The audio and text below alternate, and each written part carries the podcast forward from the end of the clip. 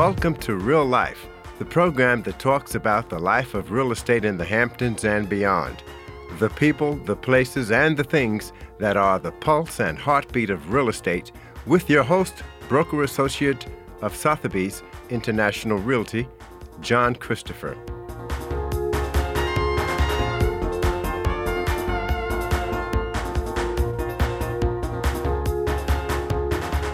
Welcome back to Real Life, and this is your host, John Christopher. And today I have the honor of having the illuminating, elucidating, and illustrious managing director of Lieb at Law, Andrew Lieb. Hey, Andrew, how are you today? John, I think with that intro, you should be doing basketball announcing. Like that was amazing. Like I feel like I'm supposed to slam the ball right now after that. Well, I always like to, everything I said there, all those adjectives are true, you know. So what can I tell you? And you didn't stumble. You got all these words, tongue twister out. All like I, I was saying it in my head as you did it, and I almost messed it up. anyway, do you know they they just passed uh, New York State just recently uh, enacted a, a new real estate law for brokers as part of their continuing education called cultural competency. Because I like opera, does that mean I'm culturally competent, or do I still have to take a real estate course? I love that you said that because when you and I were talking about mothers before we went on air, and my mother in law, not my mother, likes to always tell me about culture, that she's really into culture and she wants to bring culture. She lives in this 55 plus place. She wants to bring culture to the ladies. And we always say to her, What does that mean, culture? And she goes, Like an arts lecture. And I go, Okay, just so we're clear though, culture is like a really broad term. Like, are you talking about different races, different ethnicities, different religions. Do you know you can even have a culture from where you went to college or your block? Your block has a culture. Like eh, there's so many different cultures that we study, and you can look at it if you go into like the social sciences, you see all these different things of culture. So, what does cultural competency even really mean in the first place? That's a very interesting question, and I'm not sure I figured out the answer. That all being said, I don't actually study social science, so I'm good. You're good. Yeah, but you teach this now, right? You're teaching this course. So we, we teach a course in my school, Lieb School, our continuing education school that you can go to on liebschool.com. And we teach cultural competency because that's a required continuing education course in the state of New York. But what we teach it from, the way we teach all of our courses, is with two principles in mind. This is how we do everything. How do you make money? And how do you not get sued? And so we teach it Good because principles. we think real estate, yeah, right. So we think real estate licensees, whether they're brokers, associate brokers, or salespersons, those are the only two questions they really care about. How do I make money and how do I not get sued? And yeah, so we taught this course live actually last week, and we have it online on demand in our school. I think we're the only one, or at least one of the first, that offered it on demand for brokers to take, which they need to take every two years as part of their 22 and a half hours. Wow. So now is that because uh, I just got a notice saying that uh, if I was a new broker, I had to take the course. Does it also apply straight across the board now? Yeah, no, it's straight across the board. So I think what you're referring to is there's a requirement that's changed to get the brokerage license in the first place. But as far as continuing ed, that's required now. Implicit bias is required now.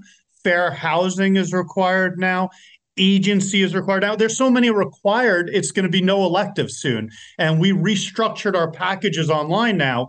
Instead of having a package of all your 22 and a half hours which we still offer we now have a required package that you could take and then you could pick your own electives as well because there's so many required topics. Right right right. So what do you teaching uh, how do you teach people to be uh, culturally competent? I mean what does what does that entail I'll tell you what I think it entails if you don't want to get sued. Because remember my motto how to make money and not get sued. And so the way you don't get sued is you don't be competent in your client's cultures. You don't try and assimilate. You don't try and stereotype. You don't change your practice based on who the people you're working with is.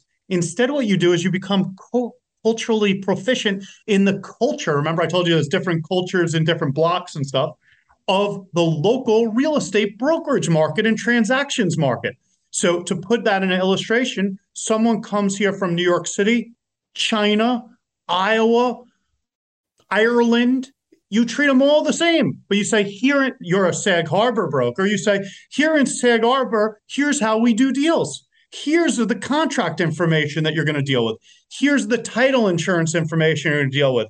Here's how brokers get paid. We want to teach you all about the local culture of real estate brokerage and transactions here. And that's the key to cultural competency to understand all these different cultures but to help each individual person trying to make a deal have the best access that's the key word when you only get sued to discrimination the best access to be able to make the deal they want to make. Money plays people don't. Got it. Oh that's great. Um, i don't know where i read this. I know you have a blog uh, and you also have a book uh, you recently published uh, 10 strategies to purchase property post pandemic and I don't know where I saw this, but it says uh, one of the things if you're a seller and you want to sell your house, um, what you should do is list the house as is, no contingencies. Now, what specifically does that mean? Yeah, that's a great question. We're, we're shifting a little. Um, and interestingly enough, that's a cultural statement too. Why is that a cultural statement? Because I'm sure that there's different places throughout the world where this wouldn't uphold. This wouldn't be the rule. How do you sell your house if you're a seller? If you want to get rid of it quickly, that's really the question because people are afraid these days, John, to chase the market. They don't want to chase the market, meaning when the market goes down, they don't want to keep going behind it and lowering the price. They want to get in front of the market so they can sell their house and have a quick turnaround time. So the answer of selling it with no contingencies is only applicable when you're dealing with buying and selling real estate that have contingencies tr- traditionally.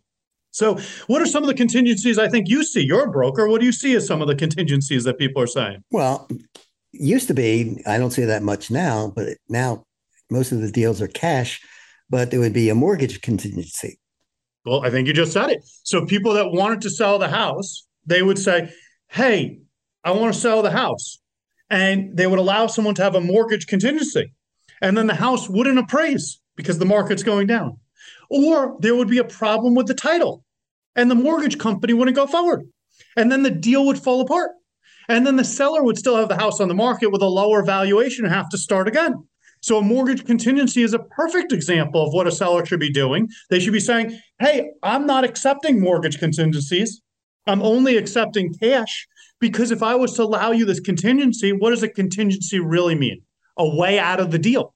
So I'm not going to let you a way out of the deal. Doesn't that make sense? Oh, I love it. Now, what about the as is part? Because uh, I recently had uh, a situation where it was as is. However, the uh, buyer um, found termites. Now, uh, but the the contract, though it wasn't signed yet, had as is.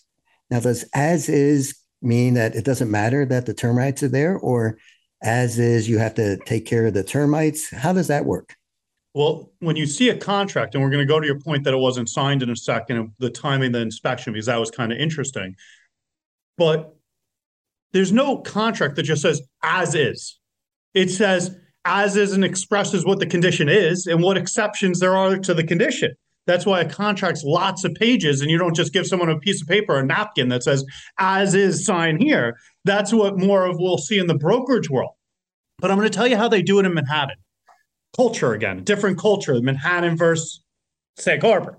In Manhattan, they say you don't get an inspection before you sign a contract because we want to have the specific terms of what you have to accept and what you don't have to accept already agreed to before you do your due diligence, which is that inspection, whether it be a homeowner's inspection, like a, a, inspection to see a home inspection to the condition of the property, the accessible features, or it's a wood destroying insect inspection, like you were just referring to with termites.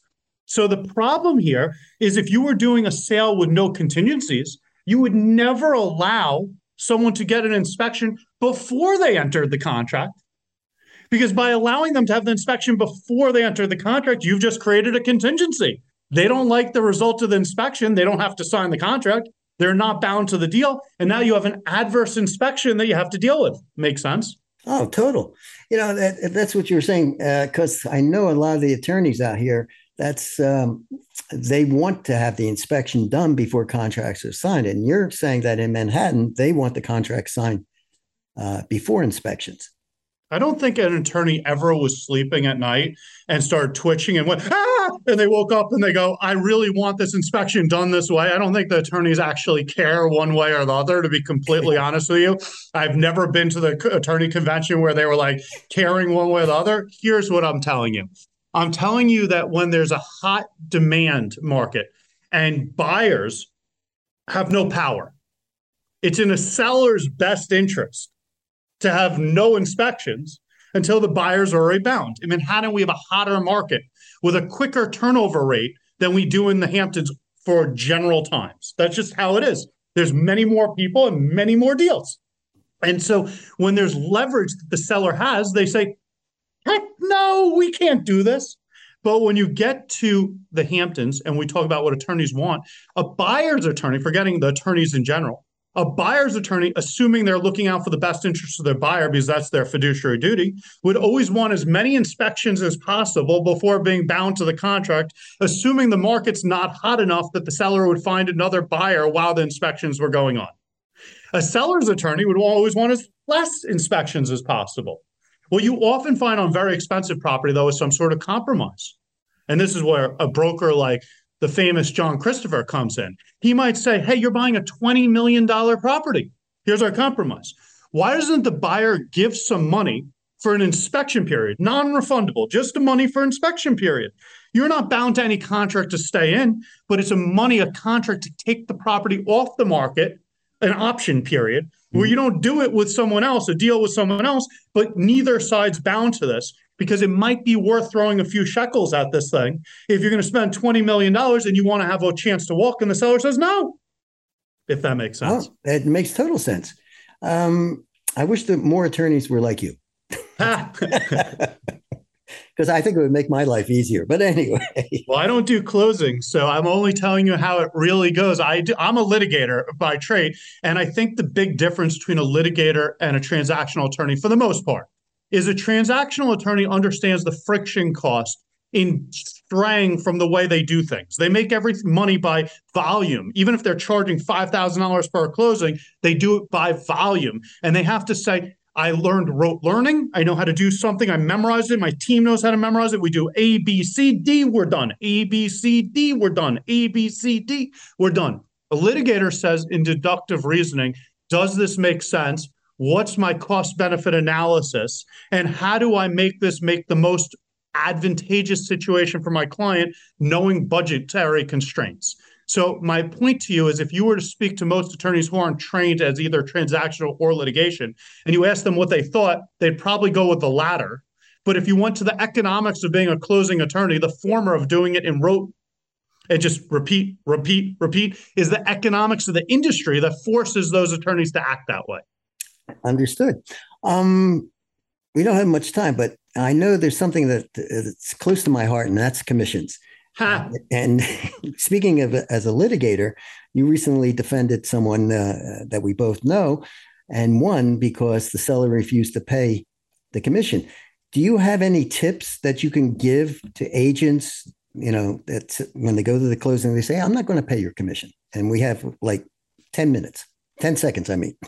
Well, I would tell you the best tip to do is to document everything, to make sure you have a paper trail of all the things that happen. Because when you read a commission agreement, an exclusive right to sell, exclusive right to rent, there's different triggers to commission, and there doesn't necessarily need to be a closing for the commission to happen. So document every conversation every text, every action. That's the best thing you could do in any litigation. Give your attorneys the tools to get you paid because, after all, a lobster roll is a necessary celebration with John Christopher after you get a commission. Absolutely. Okay, uh, Andrew, how can somebody get in touch with you if they have some more questions?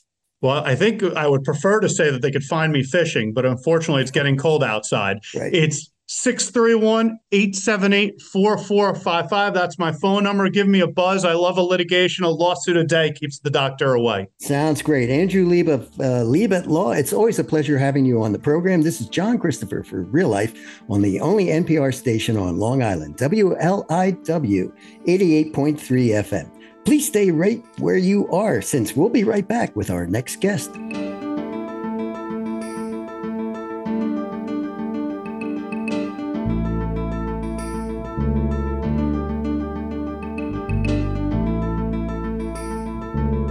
Welcome back to Real Life, and this is your host, John Christopher. And today I have a top producer from Westport, Connecticut, Maria Tziolis. Hi, Maria. How are you today? I'm good, John. How are you? I'm doing great. You know, something before we talk about the Westport area, let's talk a little bit about you. I know you were born in Greece. So, how did you get from Greece to Westport? Okay, so I was born in Greece in a little village outside of Kalamata. Uh, Kalamata is Salonika, by the way. Is that by? I'm sorry to interrupt. Is that yes, it is. It is, and it's a little village outside of Kalamata. Kalamata is a beautiful um, city right by the water. Mm-hmm. Um, we were in the little village. My my parents were uh, olive uh, growers. Oh. So, and we still have some fields there that are being taken care of. And once in a while, we, you know, we go back and visit those, but they still produce the oil. So it's, that's, a lot of fun. Um, do you ever bring any of that oil back? Actually, my we didn't because it was it's it ends up being pretty expensive, you know, when mm-hmm. shipping it wise. Right, but my uncle has such sentimental feelings for it. He ships it uh, quite often, so. Oh. Um, yeah, and in 1970, 1967, we immigrated to the US. We were in Norwalk, Connecticut. I grew up there. And then when I got married, my husband and I moved to Westport. So we've been there 20 years. Now, did you speak English when you were in Greece? No, not at all. No, it was very hard. It was, it was, it was pretty um, big adjustment. Um, I was young, so that was, that was an advantage, but it, yeah, it was a little scary because we weren't, we don't have the technology that we have today to be exposed and, you know, um, to all the differences. So it was it was it was hard. It was wow. it was scary. Well, you're yeah, speaking quite well now, so that's that's all good. Um, you also mentioned that, uh, uh, or I read this, or that you your family has a local business in Fairfield County. Is actually kind of my business? husband my husband's business is a very popular business in town. It's called Sherwood Diner. Oh. And it's right off, off, of, off of exit 18. Um, he's been in the business uh, for quite some time. We over 30 years. Uh, when I first met him, he was involved in the business. He was working there, and then eventually bought into the business, and he's been there since. So oh, wonderful. So and it's, a, it's a local, local, really very popular uh, spot, and very supported by the community. That's great. That is really great. Um, mm-hmm. What attracted you to real estate? I have no idea. I was in corporate world prior to my my earlier years. Um, then I worked for an attorney during the time my children. I have four children, and they grew up, and I was investing a lot on my own and doing some personal things, and worked for a real estate attorney. Uh, when the kids got a little bit older, um, I decided for some reason to go and t- uh, take the real estate course. I did everything to fight that. And I was like, I don't, I don't know why I called up. I gave the lady every hard time possible to not show up when I was supposed to show up. And long story short, I ended up going uh, the minute I sat in the class and started talking and you know uh, listening to everything. It, it, just like was amazing, and I loved every second of it. And that was about 13 years ago. So, so let me ask you the, uh, simple question what kind of advice would you give if somebody was thinking about uh, becoming an agent i um I said something to my daughter one time um, because she was very concerned about, you know, doing well on her exam, and I, and she said to me, um, you know, mommy, I'm not going to get an A or I'm not going to get a B, or whatever. And I said to her, you know, something, don't worry about it. I said, work hard, and the grades will come. So for me, one of my philosophies is that the clients come first and it's not about commissions it's it's about you know giving good service. And i do strongly believe that those things do come once you do that. They happen by themselves. In other words that doesn't have to be my goal. That will happen. So i i really try to you know um, follow that as much as possible so it sounds like you have a, a long-term view as compared to I know. Yes, that's exactly that's a good way of saying it. Yeah. Right, because I know a lot. You know, over the years, I've seen a lot of people, and they have the short-term. You know, let mm-hmm. me get mm-hmm. in, make the money, mm-hmm. and not think about what's going to happen in the future. And I don't think that's the way to go. It No, like it's- that's not your way either. No, it's not. And I believe in investing in my business, and that's part of the investment that I make. Did And I hope to follow it. You know, I, I try to follow it, and I do follow it actually. So Oh, sure. Yeah. Well, well, you couldn't be a platinum producer if that wasn't the case, right? Mhm. Um, did you have any mentors along the way that gave you any advice that you still employ today? Uh, yes, when I first started in our office, and I've been with the same office, the Sotheby's office, because I really love their brand and I love all the people I work with. It's like a family to me. Um, I have not switched offices. I know some people do switch, but I've been here. There were several people here that are that, that have retired since that really I enjoyed working with and asking a lot of questions. But my mentors were really quite a few people. I was like a sponge. I just sat and listened and constantly listened and constantly asked questions. I was probably annoying, but I didn't think so at the time, you know. But Yeah, but it all Um. Was there anything that sticks in your mind that you recall? Um, yes, actually, there was a, a wonderful lady. Her name was Vera that worked in our office, and she was very successful.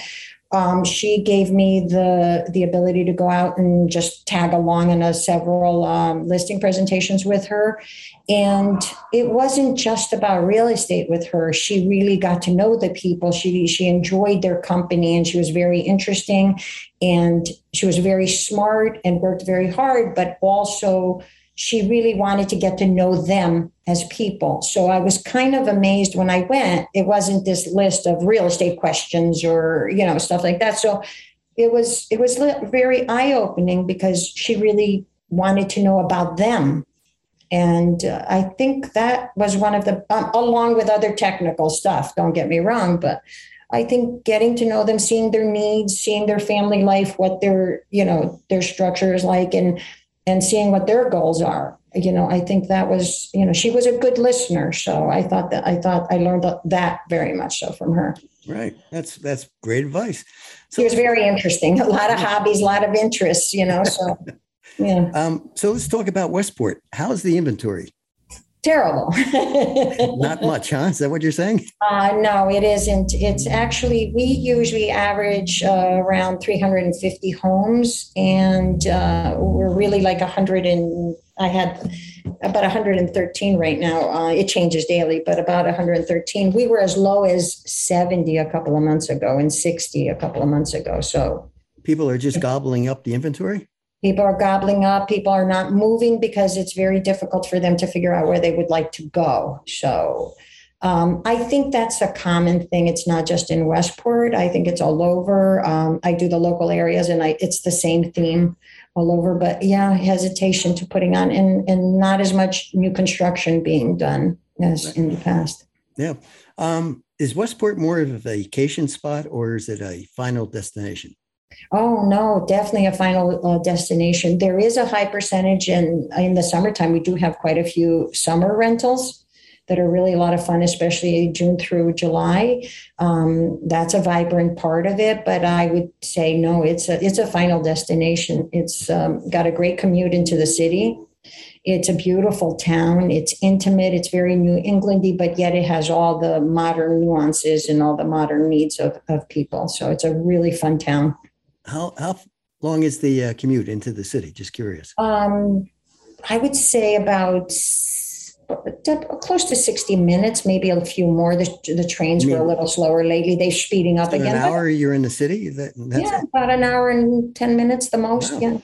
Yeah. hmm Yeah. Especially if you're on the express train, you know, so know, that- yeah, in an hour. other 10 words, there's fewer stops along the way. Yes, yes. Gotcha. A- As a matter of fact, um, the other, I think it was uh, Tuesday night, we went into the city. Sotheby's was having a big um, tour around Manhattan, and we were running late. We got there pretty quickly, so it was, it was. It, I, I even tested got on the boat. time.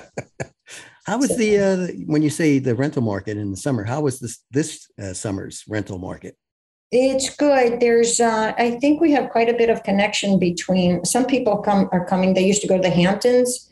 Uh, some people come here. A lot of New Yorkers come for the summer. Uh, July and August is really popular. Um, if you have a pool, it's really um, uh, so gives you a premium if you're a homeowner who has a pool. That's you, you get a premium prices for it. Um, but there's a big demand for summer rentals, especially July and August. How about the year-round rentals? Are they hard to find? Very hard. Um, they're very, very hard, very low. I don't have the numbers for them today because there's really not many. Not much out um, there. Not much out there, and the prices are um, very high. So it's the first time for me that I have seen in my career. The usually they they move in opposite direction. The rentals are up and the sales are down, but Right. it's we're in a unique situations where you know rentals are you know the the inventory is low for rentals and for homes. So That's interesting because this year in the Hamptons, uh, the rental market was uh, slow. A lot of uh, owners were calling saying, "How come my place says you know I've rented it for the past ten years and this is the first year I Mhm. couldn't rent it?" mhm. And I guess they're all going to Westport. I don't know, maybe. During the when the pandemic started, I was working literally from six in the morning, um, you know, till late in the evening for rentals. It was frantic. We didn't have that kind of a summer, but it's always it's always very very strong market for the rental market in, in Westport because we have the beaches and there's a lot of amenities here that people enjoy, and it's a Sounds lot of fun. I Yeah. gotta get up there. Yeah, definitely. I'll take you to lunch at a very hot spot. Okay, the diner. okay, you have a deal. Has the uh, sales market changed? Just say within the last six months. If so, how so? Yes, it has. Uh, we had a very, very strong spring, March through, I would say, like May was extremely strong, and the numbers coming out are, uh, you know, over asking significantly. But I think in the last couple of months, I think it's still strong, and it will remain strong because of the the high demand and low inventory. There is a softening, though. Um, you know, if you have a home where you would have lines of people waiting, or I'm exaggerating a little, but or like you have 20 offers, which it's true, there have been 20 offers, you might get 10 or you might get three. Where you had five offers, you may get two. It's still, you know, over asking and it's, you know, it's still a strong market, but I have seen a little bit of a difference with the rates going up. Yeah. So are there bidding up. wars? Are you still having? Yes, yes. If you have a very desirable home in a really desirable location, I think all the locations are great, but some may be a little bit more than others. Like if you're near the beach or something, or certain parts. I think that the demand, the demand is still there, and the multiple bids are still there. Um, and it depends on the price point too. You know, Right. um, or the median price in Westport has jumped significantly in the last year. Um, it was from one six, we're up to two million now. So, but So the demand is still there, yes, Yeah, and so and the multiple bids are still there. Well, I imagine uh, are comps um, hard to do because uh, Yes. say a year ago because the the, the, the rising prices. very very hard to do and you have to also like this year if you're pricing a home um, during the springtime you have to take into account you know the softening of the market even though as slightly in, it might be slightly slight in certain areas you still have to take that into consideration and you may not have all the numbers needed to figure that out so you you kind of feel the tempo of, of what's happening. Right. yeah yeah if someone had some more questions about the Westport area, how could they reach you, Maria?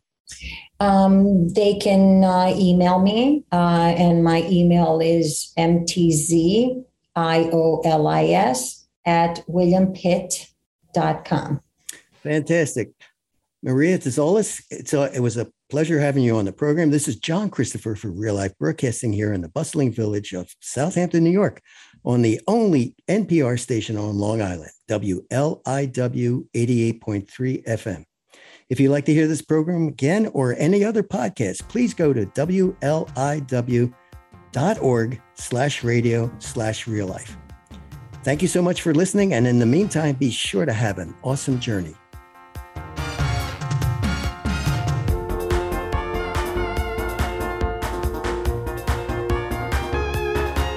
You have been listening to Real Life, the program that talks about the people, the places, and the things that are the pulse and heartbeat of real estate in the Hamptons and beyond, with host John Christopher, who also created the music for Real Life. WLIW FM's Delaney Hafner and Kyle Lynch provide production support. Thank you for joining us for Real Life. right here on listener supported 88.3 WLIW FM, Long Island's only NPR station, which you can also find on your favorite streaming apps and at wliw.org/radio.